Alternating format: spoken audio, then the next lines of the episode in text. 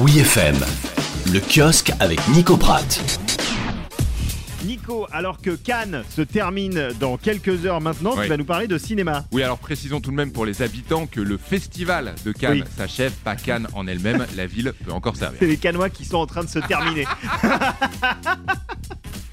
Donc un festival de Cannes qui a vu passer, entre autres, Tom Cruise sur son tapis rouge. Et Tom Cruise qui fait la une du nouveau numéro de Première Classics, le hors-série vintage du magazine de cinéma Première, un hors-série qui sort 4 fois par an, particulièrement épais, pas loin de 200 pages, et qui met donc à l'honneur Top Gun, premier du nom, à l'occasion de la sortie donc de Top Gun Maverick, 36 ans après le premier volet culte, un long article qui revient sur la jeunesse du film, ses choix de casting, son accueil public et critique.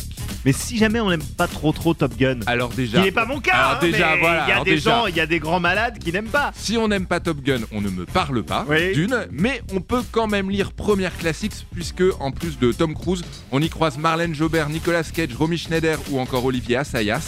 Promis, vous en aurez pour votre argent. Et si vous êtes un peu nostalgique, sachez que dans Première Classics, vous retrouverez les fiches de Première. Vous vous souvenez, c'était ces petites fiches cartonnées à découper et qui ont accompagné les grandes heures du magazine. J'en ai encore un catalogue rempli.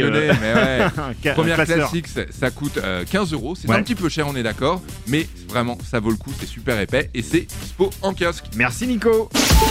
Oui FM, le kiosque avec Nico Pratt.